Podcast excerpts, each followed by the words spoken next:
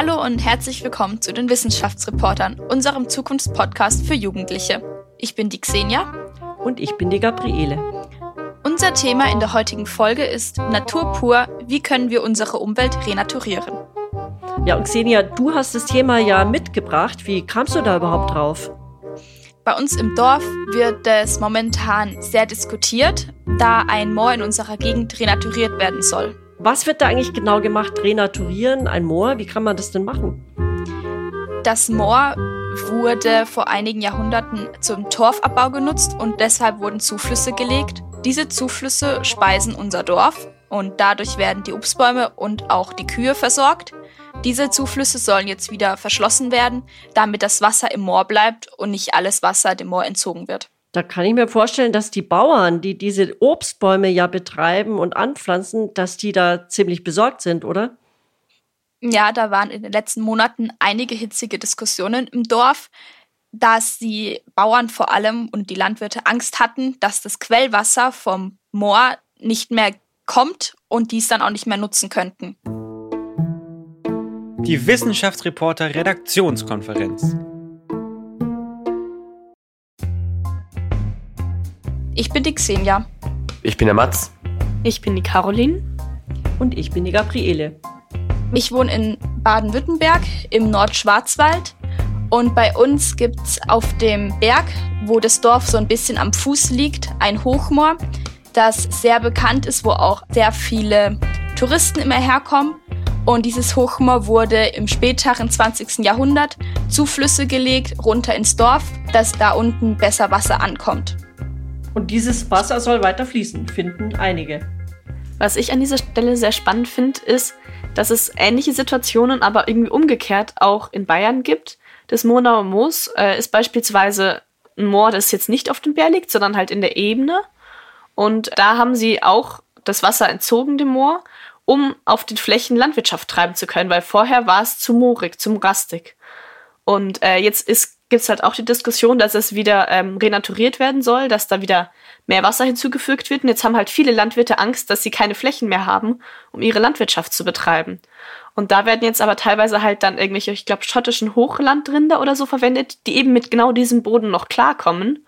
Und dann muss man halt auf eine andere Art und Weise mit dem Moor und dem Wasser und dem Platzbedarf umgehen. Tatsächlich sagt auch zum Beispiel das Bundesministerium für Umwelt, Naturschutz, nukleare Sicherheit und Verbraucherschutz, dass knapp 85 Prozent aller Moorflächen äh, mittlerweile innerhalb der letzten 500 Jahren einfach verschwunden sind und deswegen wäre doch so eine Renaturierung, was jetzt zum Beispiel Moore angeht, gar nicht mal so eine dumme Idee, oder? Aber es gibt eben Fronten.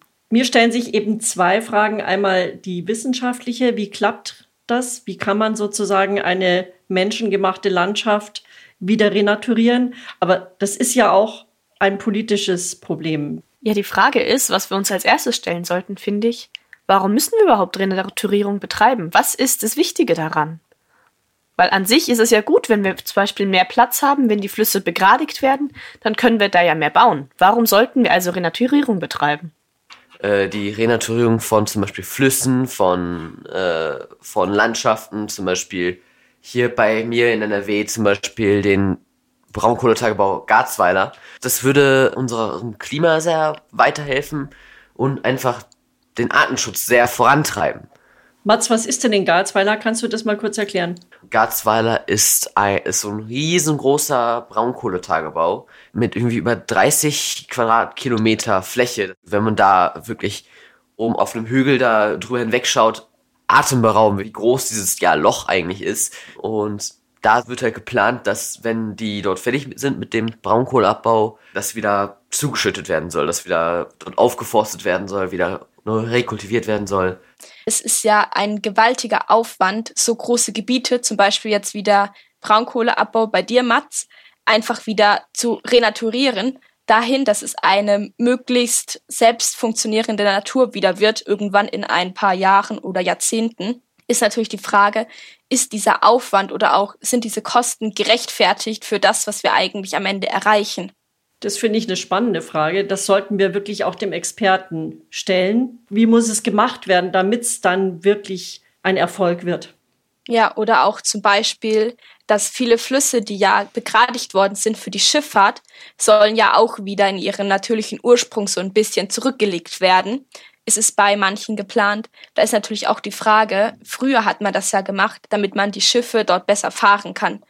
Werden diese Schiffrouten jetzt umgelegt, dass das einfach nicht realisierbar ist in unserer heutigen Zeit, wo so viel Verkehr eigentlich überall ist in der Landwirtschaft oder auch jetzt bei Gütertransport auf den Flüssen. Das stimmt natürlich. Auf der einen Seite muss man halt auch sehen, was alles gerade schief läuft, dadurch, dass die ganzen Flüsse begradigt sind.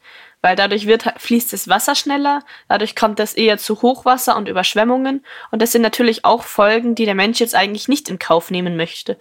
Und nachdem so viele Flüsse, so viele große Flüsse, also zum Beispiel der Rhein, die Isar, die Fulda, dass die alle bereits ähm, renaturiert werden oder wurden, ähm, ist eigentlich ein Zeichen dafür, dass die Politik sich anscheinend doch dafür entschieden hat, dass Renaturierung die richtige Lösung ist an dieser Stelle. Das ist eine gute Überlegung, inwiefern dieser Kompromiss zu machen ist. Wo zum einen wir gerade angemerkt habt, inwieweit schränkt diese Renaturierung den Menschen ein, weil zum Beispiel die Renaturierung des Rhein oder der Donau natürlich auch eine große Schwierigkeit für den europäischen Handel darstellt und generell auch für den Welthandel eigentlich.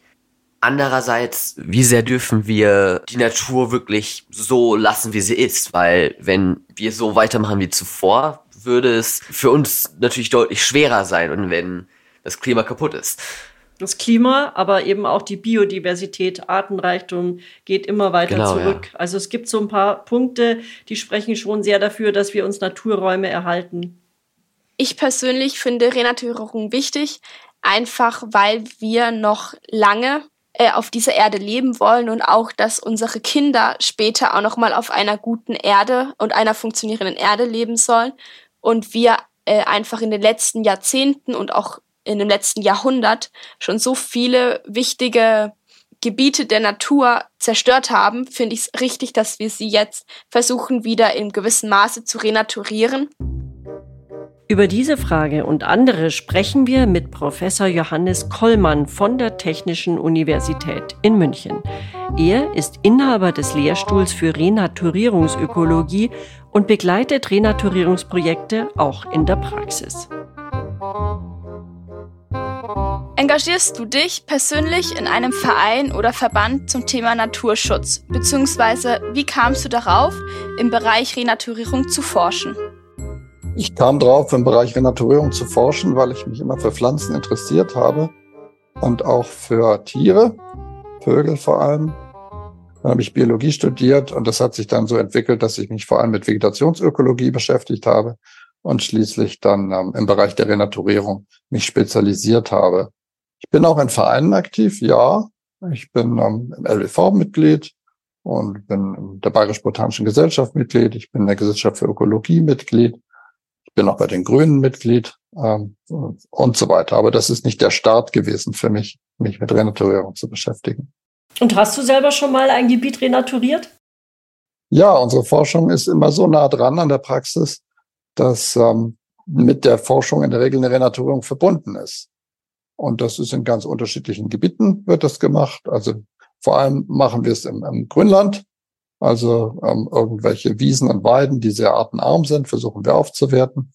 Oder wir machen es im Ackerland, wo dann nur noch ganz wenige bunte Wildkräuter wachsen. Sorgen wir dafür, dass es wieder ein paar mehr gibt. Und äh, wir machen es auch in Mooren und in Flussgebieten und auch in urbanen Gebieten, also in ganz unterschiedlichen Systemen. Also Forschung ist bei euch auch immer angewandte Forschung, nichts, was man nur in der Theorie ähm, sich überlegt.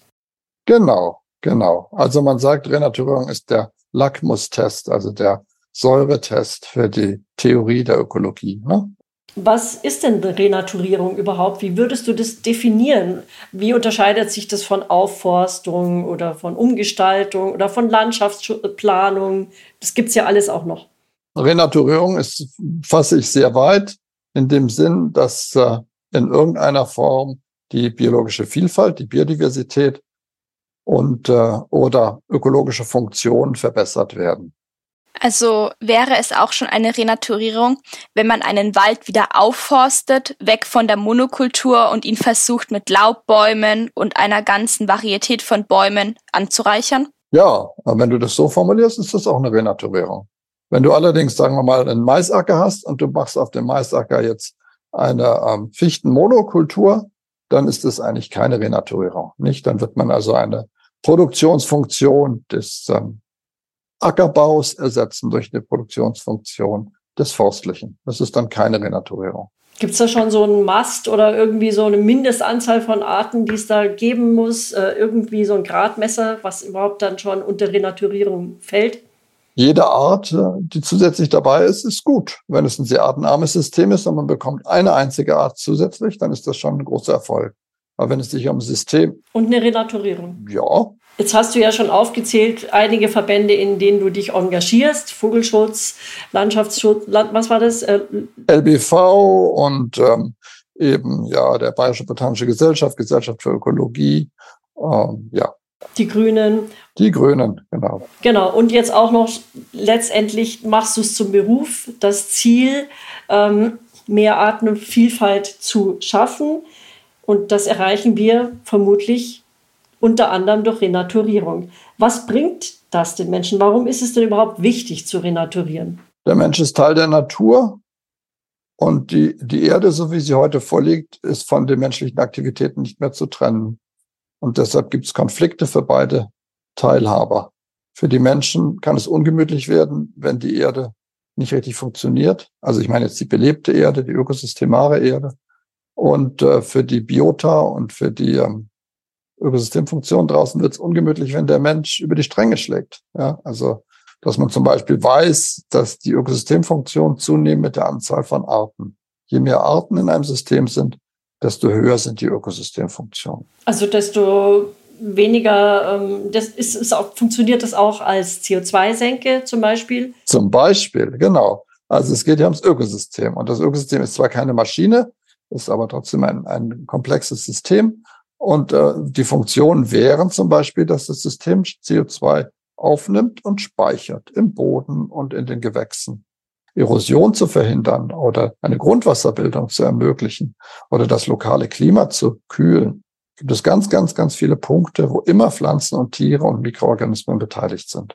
Und würdest du jetzt so weit gehen, je mehr renaturierte Landschaften wir in Deutschland haben, desto mehr CO2 binden wir, desto mehr Artenvielfalt haben wir und desto eher schützen wir unser Grundwasser?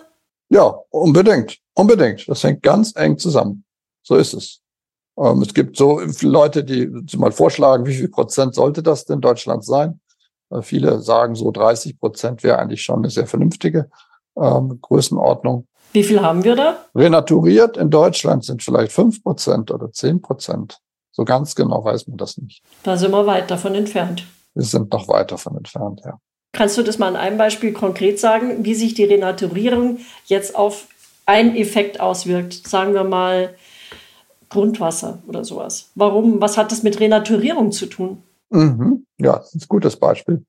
Äh, viele unserer Wälder sind ja mit naturfremden Arten besetzt, also vor allem Kiefern oder Fichten. Die, die Verdunstung von einem Laubwald und einem Nadelwald ist ungefähr gleich groß, aber es gibt diesen sogenannten Regenschirmeffekt. Also das ist die sogenannte Interzeption. Das kennt man, wenn man in den Wald geht und äh, bei einem Gewitterregen länger trocken bleibt. Und wenn ihr das machen wollt, dann geht ihr in Nadelwald, weil da sehr viel an diesen vielen kleinen Nadeln, sehr viel Wassertropfen aufgefangen werden und gar nicht auf den Boden gelangen. Die verdunsten dann in der Krone des Waldes. Und deshalb kommt etwa 20 bis 30 Prozent weniger Wasser unten am Boden des Waldes an und versickert dann auch entsprechend weniger und kommt der Grundwasserentwicklung nicht so zugute. Das heißt, unter Nadelwäldern haben wir eine ungünstigere Grundwasserbildung als unter Laubwäldern.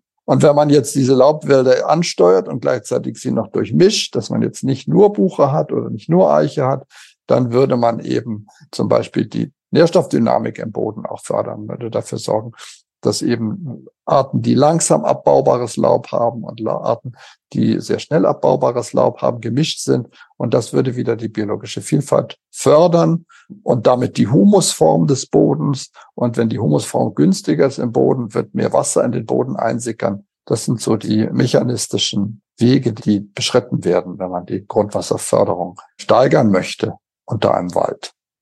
Caroline hatte sich die Frage gestellt, wie wir durch Renaturierung mehr Biodiversität erhalten. Sie hatte sich dafür als Beispiel ihren Heimatfluss, die Isar, angeschaut.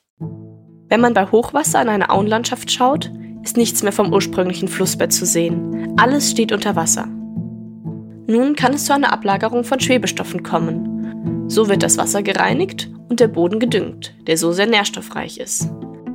Einige Tage oder Wochen später, erst wenn das Wasser abgezogen ist, offenbart sich die biologische Artenvielfalt. Denn Aue ist nicht gleich Aue. Und durch den nährstoffreichen Boden ist es vielmehr ein Mosaik unterschiedlichster Lebensräume.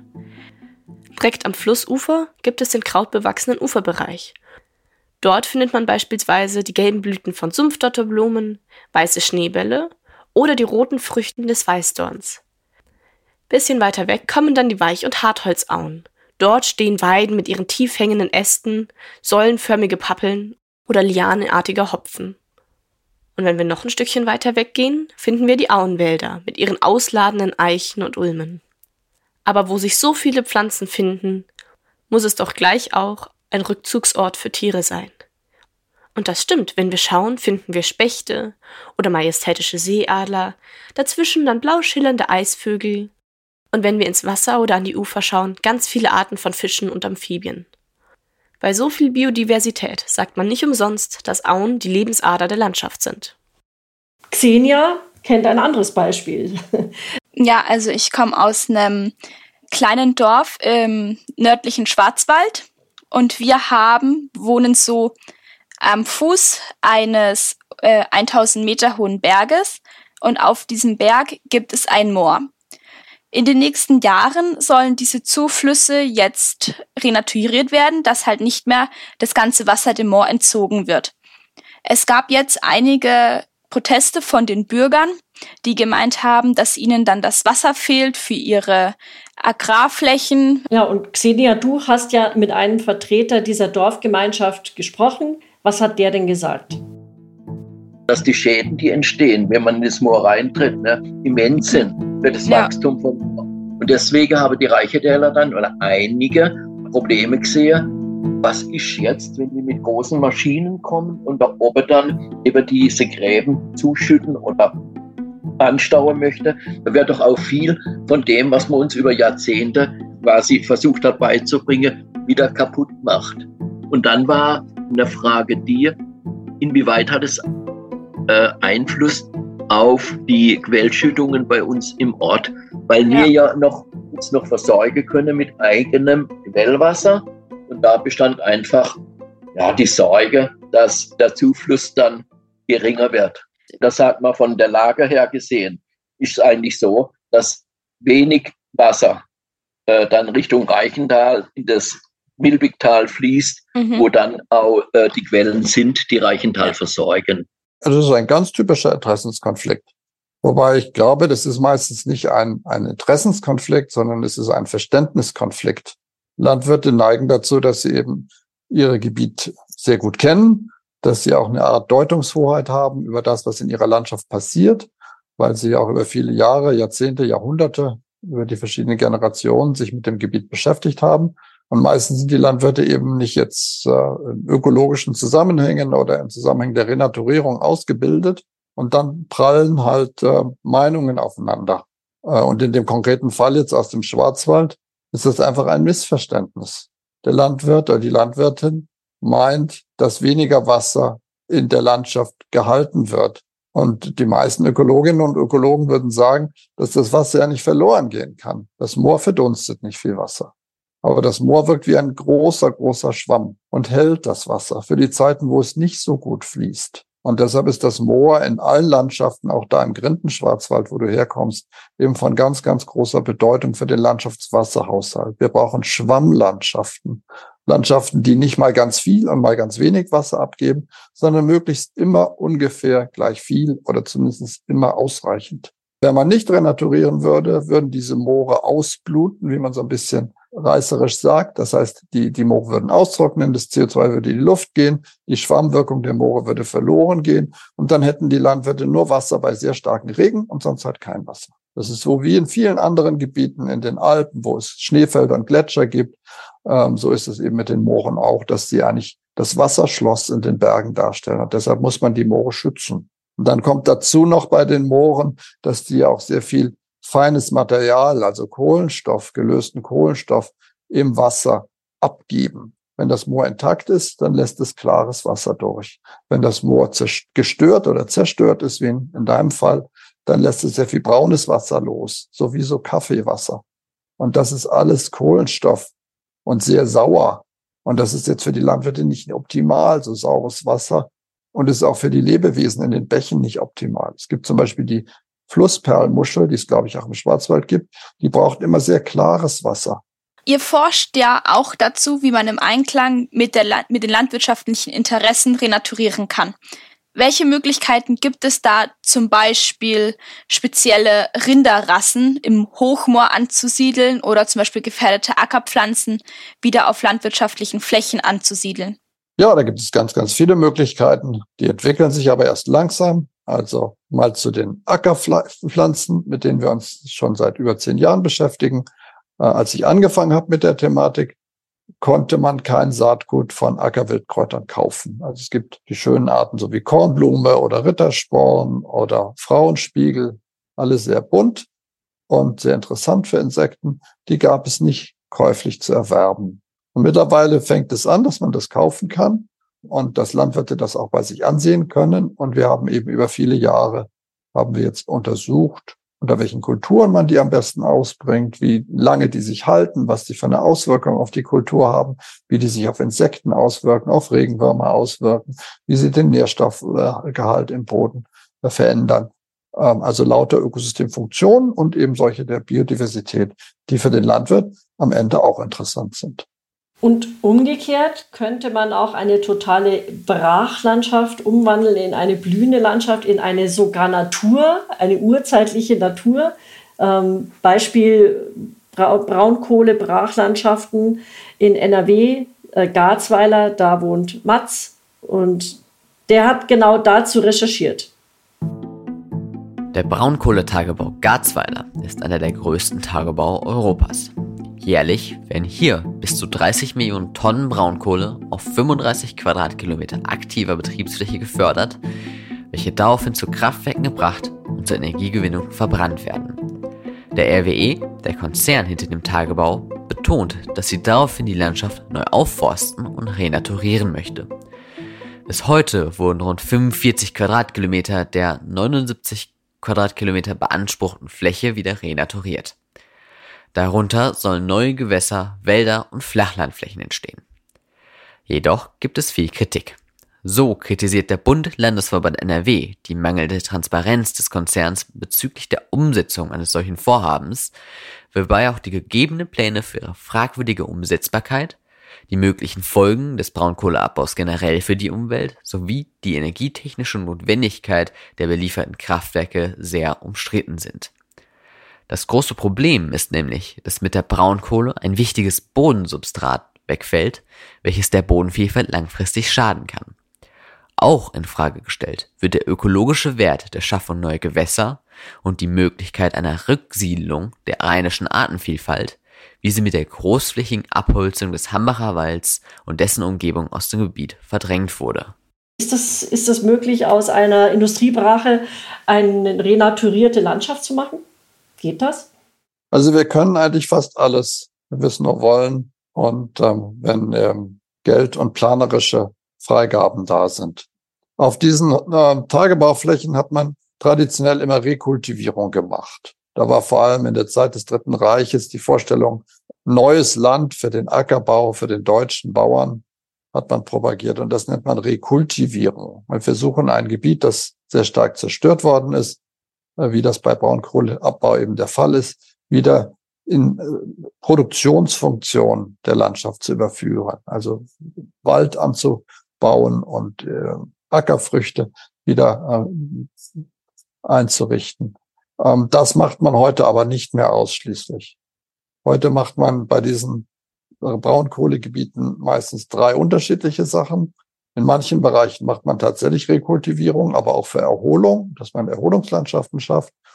In anderen Bereichen macht man Renaturierung im inneren Sinne, dass man versucht, Sandmagerrasen oder Heiden wiederherzustellen die es da früher mal gegeben hat.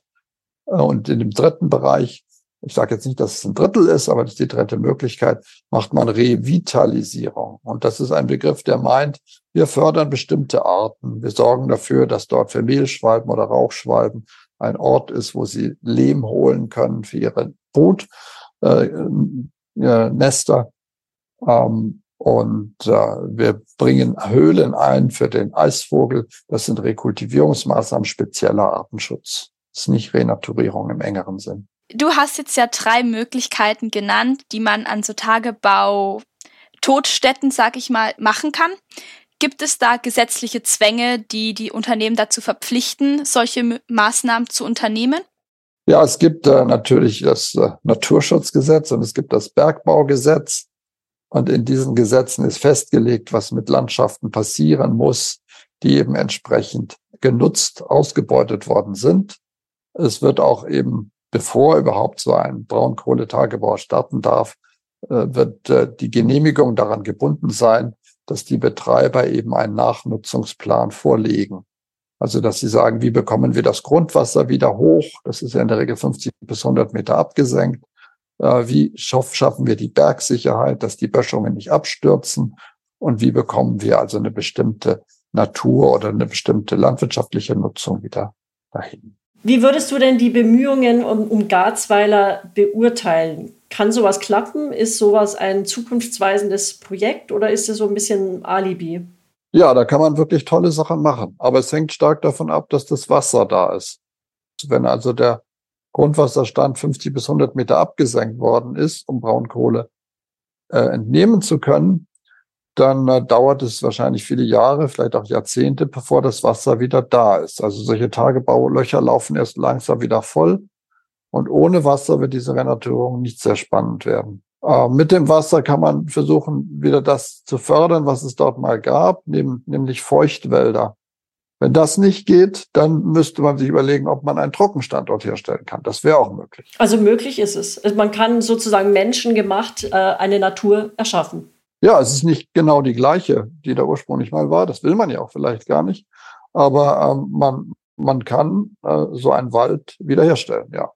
Nicht innerhalb von fünf Jahren oder zehn Jahren. Das geht nur bei, bei Grünland, bei Grasland kann man das machen. Bei Wäldern muss man 50 bis 100 Jahre warten. Und man muss dafür sorgen, dass eben auch die Tiere und Pflanzen, die in diesem Wald mal waren, wieder dazukommen. Vielleicht müsste man einen gestaffelten Plan angehen dass man verschiedene Stufen der Natur herstellt, dass man erstmal ähm, in diesem, nach Ende der Nutzung anfängt, ähm, eine bestimmte Natur zu fördern und langfristig aber eine andere im Blick hat. Das gibt es aber noch nicht so viel, diese Art. Die, die Leute sind mittlerweile ganz gut, verschiedene Planungsziele auf der gleichen Fläche zu haben, nebeneinander. Aber hintereinander, da gibt es noch nicht so richtig gute Vorstellungen, wie man das so nacheinander machen kann. Brauchen wir rechtliche Vorgaben auf der EU-Ebene? Im Sommer ist ja da ein Gesetzesvorschlag gescheitert. Wie siehst du das? Brauchen wir da irgendwas oder reicht es, wenn wir das als Ländersache lassen? Also gescheitert ist er eigentlich nicht. Ich hatte auch befürchtet, dass er scheitern würde. Ich bin ja in der Europäischen Gesellschaft für ökologische Renaturierung im Vorstand. Und wir haben vor zwei Jahren angefangen, diesen Gesetzentwurf vorzubereiten. Und wir hatten sehr ambitionierte Ziele. So gehört sich das ja auch. Und die wurden dann nach und nach verwässert von bestimmten Parteien, die ich jetzt nicht nennen möchte. Und äh, deshalb sah es eine Zeit lang so aus, dass es scheitern würde. Aber es ist ja jetzt im November, Dezember doch noch durchgekommen. Was steht da drin? Also wir wollten drinstehen haben, dass 30 Prozent der äh, degradierten Ökosysteme renaturiert werden müssen. Und wir hatten da auch darunter verstanden, dass es übermäßig genutzte land- und forstwirtschaftliche Flächen sind. Und da tritt dann ein Interessenskonflikt auf, weil Land- und Forstwirte der Meinung sind, dass sie mit ähm, ordnungsgemäßer Land- und Forstwirtschaft ja nichts Negatives tun für die Natur. Dem ist aber nicht so. Aber die Interessenverbände aus der Richtung sind eben sehr stark gewesen und deshalb haben sie diesen Anteil reduziert. Ich weiß jetzt nicht genau, wo die aktuellen Verhandlungen sind. Ich glaube, es liegt bei fünf Prozent oder zehn Prozent oder sowas. So weit ist man runtergegangen dann. Ist ja schon nicht so befriedigend. Nein, das ist nicht so befriedigend. Aber ich meine, das so ist halt Politik und so ist Naturschutz. Man geht zwei Schritte vorwärts, dann wieder einen zur Seite, dann einen zurück. Wie stellen wir sicher, dass eine Renaturierungsmaßnahme wirklich klappt? Xenia, damit hast du dich beschäftigt. und hast ein Interview geführt mit Andrea Sundermann. Das ist eine Flussexpertin, die für die Senckenberg-Gesellschaft arbeitet. Was hast du da rausgefunden? Welche Flüsse eignen sich denn überhaupt für eine Renaturierung? Also grundsätzlich eignen sich sämtliche Fließgewässer, Bäche und Flüsse. Aber bei kleineren Fließgewässern ist es sicherlich noch einfacher, diese zu renaturieren, als zum Beispiel bei großen Flüssen. Ne?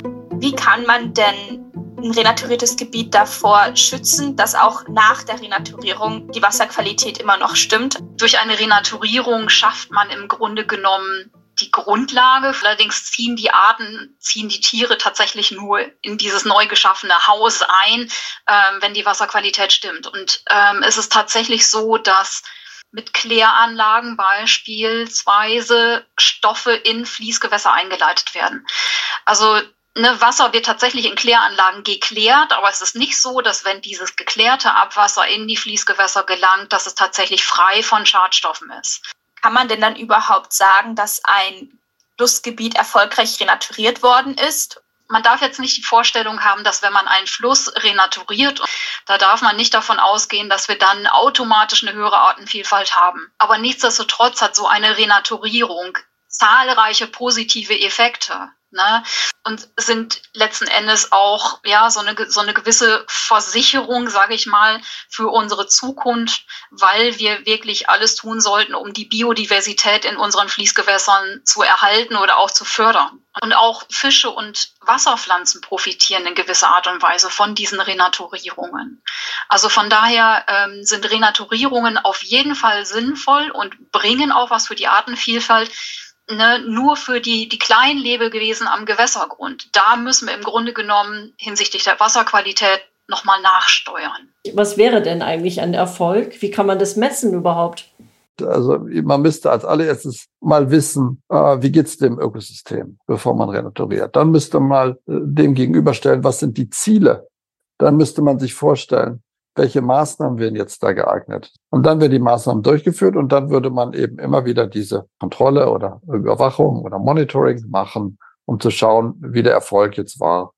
Und daraus kann man dann wieder zurückkoppeln und sagen, ja, wenn es jetzt nicht geklappt hat, muss ich nochmal von vorne anfangen. Und in seltensten Fällen ist es so, dass man alles schon weiß und es wird sauber durchgeführt und dann ist das Ergebnis befriedigend. Sondern oft ist es so, dass man während des Arbeitens lernt, wie man es besser machen kann. Und ähm, die wären gleichzeitig für mich auch so eine Art Test. Und wenn du jetzt, sagen wir mal, Mohn und äh, Kornblume sind da, die anderen nicht, ist es dann, hat es geklappt oder nicht? Naja, dann hat es teilweise geklappt. Äh, weil das ja nur auch recht robuste Arten sind, würde ich sagen, dass die, die schwierigeren Sachen hat man nicht geschafft. Waren da noch Spritzmittelreste im Boden, die das Keimen der Pflanzen verhindert haben? Oder ist der Nährstoffgehalt noch zu hoch?